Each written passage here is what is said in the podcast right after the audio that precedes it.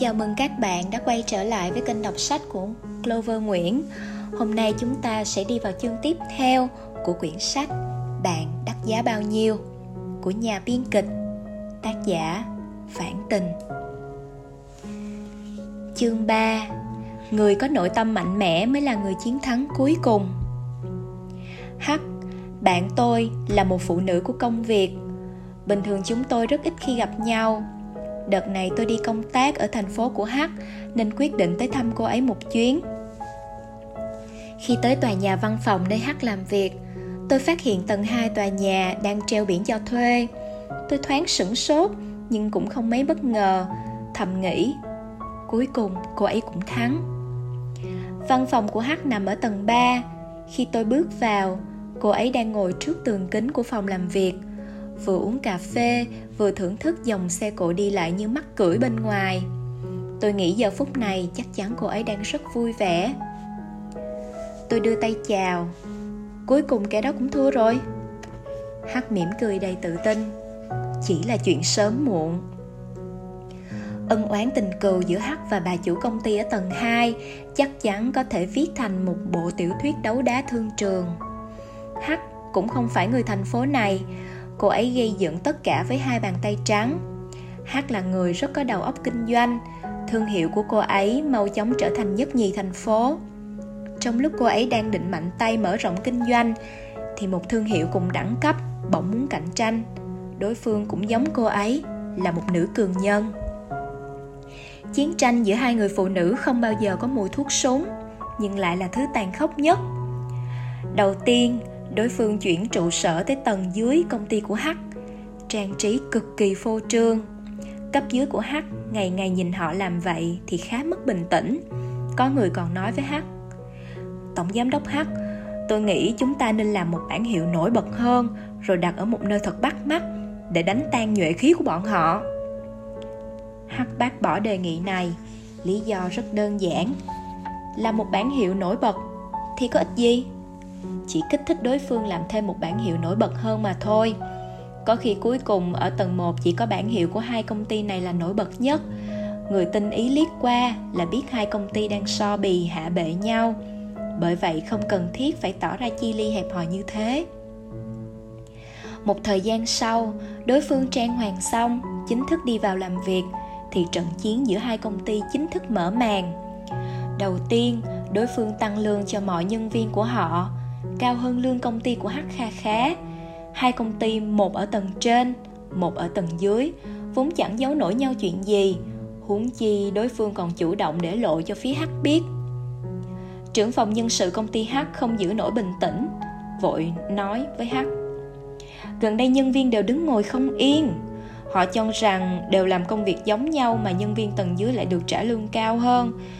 Hay là chúng ta cũng tăng lương cho nhân viên? H vẫn bác bỏ đề nghị của trưởng phòng nhân sự. Cô ấy triệu tập toàn bộ nhân viên trong công ty lại để mở họp. Trong buổi họp, H nói Tôi biết, gần đây mọi người đều có ý kiến với vấn đề tiền lương. Nhưng tôi muốn hỏi mọi người, tôi trả lương cho mọi người có thấp không? Có xứng với công sức các bạn đã bỏ ra không? Đúng là công ty tầng dưới đã tăng lương cho nhân viên, nhưng tăng hoặc giảm lương một cách mù quáng đều không phải hành vi lý trí bọn họ có thể nhận số lương cao đó trong mấy tháng. Có ổn định không? Đương nhiên nếu bạn thực sự thấy tiền lương thấp công sức các bạn bỏ ra nhiều hơn lương tôi trả vậy bạn có thể tới gặp tôi. Chỉ cần bạn có đầy đủ lý do thuyết phục được tôi tôi sẽ tăng lương cho bạn ngay lập tức. Những lời này của H đã làm yên lòng rất nhiều nhân viên. Xong công ty tầng dưới lại mau chóng bật, bật đèn xanh cho họ. Đừng chấp nhận lương thấp, chúng tôi hoan nghênh bạn về với công ty chúng tôi. Thông tin này lặng lẽ lan truyền giữa các nhân viên công ty H. Thế là chẳng bao lâu sau, có rất nhiều người chuyển sang làm cho công ty tầng dưới. Trưởng phòng nhân sự lại tới tìm H. Đã có rất nhiều người xin nghỉ việc rồi, những người khác cũng đang dao động. Tôi nghĩ hay là chúng ta tăng lương cho họ đi. Cứ thế này thì công ty tầng dưới sẽ cướp hết nhân viên của chúng ta mất. H kiên quyết nói không cần níu kéo những người đã xin nghỉ. Cũng không cần nhắc lại chuyện tăng lương. Việc anh cần làm lúc này là mau chóng tuyển người mới cho tôi. Cô ta cướp 10 người thì chúng ta tuyển 10 người. Cô ta cướp 50 người thì chúng ta tuyển 50 người. Để coi công ty của cô ta có thể nuốt nổi bao nhiêu người. Chẳng bao lâu sau, công ty dưới lầu đã thừa nhân viên, không thể cướp thêm người. Nhân viên công ty H thấy cô ấy bình tĩnh như vậy, cũng không nghĩ tới chuyện tăng lương nữa. Nhưng lúc này, H lại chủ động tuyên bố tăng lương cho những nhân viên ở lại công ty, khen ngợi sự kiên định của mọi người. Còn những kẻ mà công ty tầng dưới cướp về cũng không được trọng dụng như họ tưởng. Trái lại, còn xích mích mâu thuẫn với những nhân viên cũ của công ty đó rất nhiều người thầm hối hận vì đã nhảy việc sau hiệp đấu này công ty H càng đoàn kết hơn trong khi công ty tầng dưới lại có bộ máy tổ chức cồng kềnh hiệu suất làm việc sụt giảm hiệp đấu đầu tiên H thắng đầy vẻ vang đương nhiên công ty tầng dưới không chịu ngồi yên họ mau chóng ra đòn thứ hai Thời điểm đó tầng 1 của tòa nhà trụ sở công ty H cuối cùng cũng bắt đầu cho thuê. H định mở một cửa hàng flagship thật hoành tráng ở tầng 1, vừa gần trụ sở công ty, vừa mở rộng danh tiếng của thương hiệu.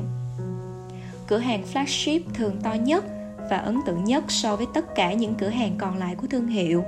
Mục đích của flagship không nhắm vào lợi nhuận mà quan trọng nhất là phải truyền tải hình ảnh, thu hút sự chú ý vào thương hiệu, khẳng định đẳng cấp và giúp thương hiệu nổi bật so với các đối thủ. Khi H vừa thuê vị trí phía đông của công ty tầng dưới, lập tức thuê vị trí phía tây, cũng định mở cửa hàng flagship. Hiệp đấu mới giữa hai công ty lại bắt đầu. Công ty tầng dưới mời công ty thiết kế và trang trí tốt nhất với mục đích mở cửa trước công ty H. Khi họ trang trí gần xong, H mới bắt đầu trang trí. Có điều, cô ấy đã bỏ ý định mở cửa hàng flagship. Thay vào đó, cô ấy muốn mở một trung tâm chăm sóc khách hàng dành cho hội viên và khách VIP. Công ty tầng dưới vốn định cướp khách hàng của H, nhưng không ngờ H lại chẳng làm theo lẽ thường mà thông thả lập ra trung tâm chăm sóc khách hàng. Có rất nhiều khách hàng từ cửa hàng flagship của công ty tầng dưới đã ghé qua trung tâm của H để trải nghiệm dịch vụ, rồi thành hội viên của công ty H.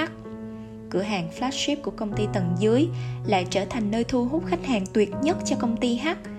Nhưng đã trót đầu tư nhiều tiền vào cửa hàng đó như vậy không muốn đóng là đóng được ngay tức muốn chết mà không thể làm gì được. Hiệp đấu này H lại thắng một cách vẻ vang công ty tầng dưới ngày càng mất bình tĩnh. Họ quyết định đánh hắc một đòn chí mạng. Chẳng bao lâu sau, hai công ty lại gặp gỡ trên cùng một lối vào. Lúc chọn vị trí đặt cửa hàng, họ cùng chọn vị trí lối ra vào. Vị trí đó nổi bật, số lượng khách hàng đi qua đó rất lớn. Nếu chỉ có một công ty muốn thuê, có lẽ giá chỉ 30 vạn tệ. Nhưng bây giờ hai công ty đều vừa ý chỗ đó. Đương nhiên, giá sẽ cao hơn chút dự tính là 40 vạn tệ. Lúc này hắc nói với người công ty mình không thể nhường bọn họ nữa lần này nhất định tôi sẽ giành được vị trí đó. Dù giá đổi lên đến 60, 70 vạn thì tôi cũng chấp nhận. Mọi người nghe vậy thì rất vui mừng cảm thấy cuối cùng cũng có thể nở mày nở mặt rồi hai bên đều muốn thuê, nên phía cho thuê cũng bắt đầu gây khó dễ. Họ muốn hai công ty cạnh tranh công bằng. H đề nghị công khai ra giá. Ai ra giá cao hơn thì người đó thắng thầu. Nhưng công ty tầng dưới không đồng ý. Họ kiên quyết đòi ra giá ngầm. H tỏ ra hào phóng mà nói rằng, vậy thì cứ làm theo lời công ty tầng dưới. Ngày đấu thầu, bà chủ của hai công ty gặp nhau trong phòng họp. Bề ngoài vui cười, nhưng thực ra sống ngầm cuồn cuộn sau đó từ người viết giá mà mình đưa ra. Hắc viết 40 vạn tệ. Bà chủ công ty tầng dưới viết 88 vạn tệ. Trong khoảnh khắc mở thầu, Ánh mắt của bà chủ nọ có thể giết chết Hắc cả trăm ngàn lần.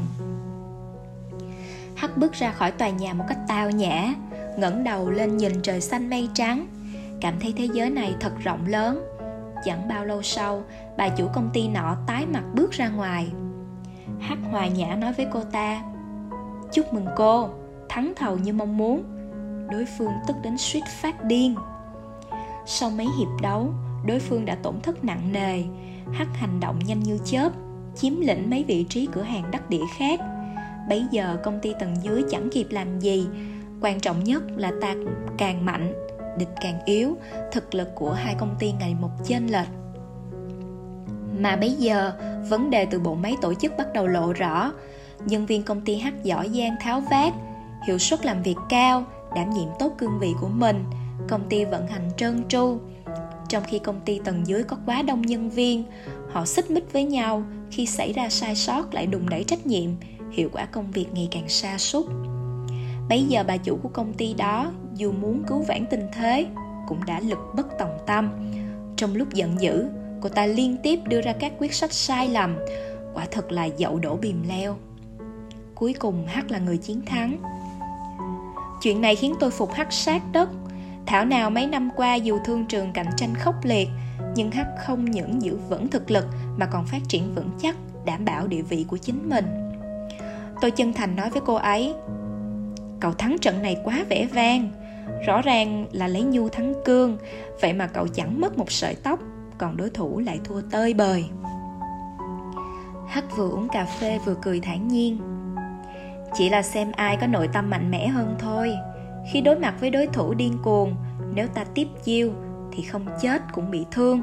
Dù cuối cùng có thắng chăng nữa, cũng là thắng trong cay đắng, chắc chắn sẽ tổn thất nặng nề. Mỗi con người chỉ có một đối thủ cạnh tranh, ấy chính là bản thân mình.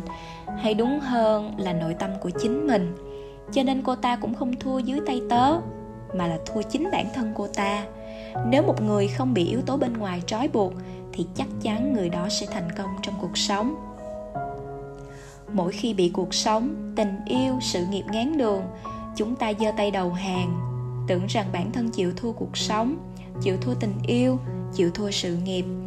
Nhưng thực ra, chúng ta chỉ thua chính mình, bởi thua chính nội tâm nóng nảy, lo âu và sợ hãi của bản thân dù ở giai đoạn nào của cuộc đời, người có nội tâm mạnh mẽ sẽ không bao giờ sống trong thua kém. Mọi thử thách và cản trở đều chỉ là bài học quý giá cho cuộc sống sau này mà thôi. Tới đây đã hết chương 3 rồi. Các bạn có suy nghĩ gì về cuộc đấu trên thương trường? Hãy rút ra cho bài học cho bản thân mình nhé. Mình là clover nguyễn. Cảm ơn các bạn đã lắng nghe chào tạm biệt.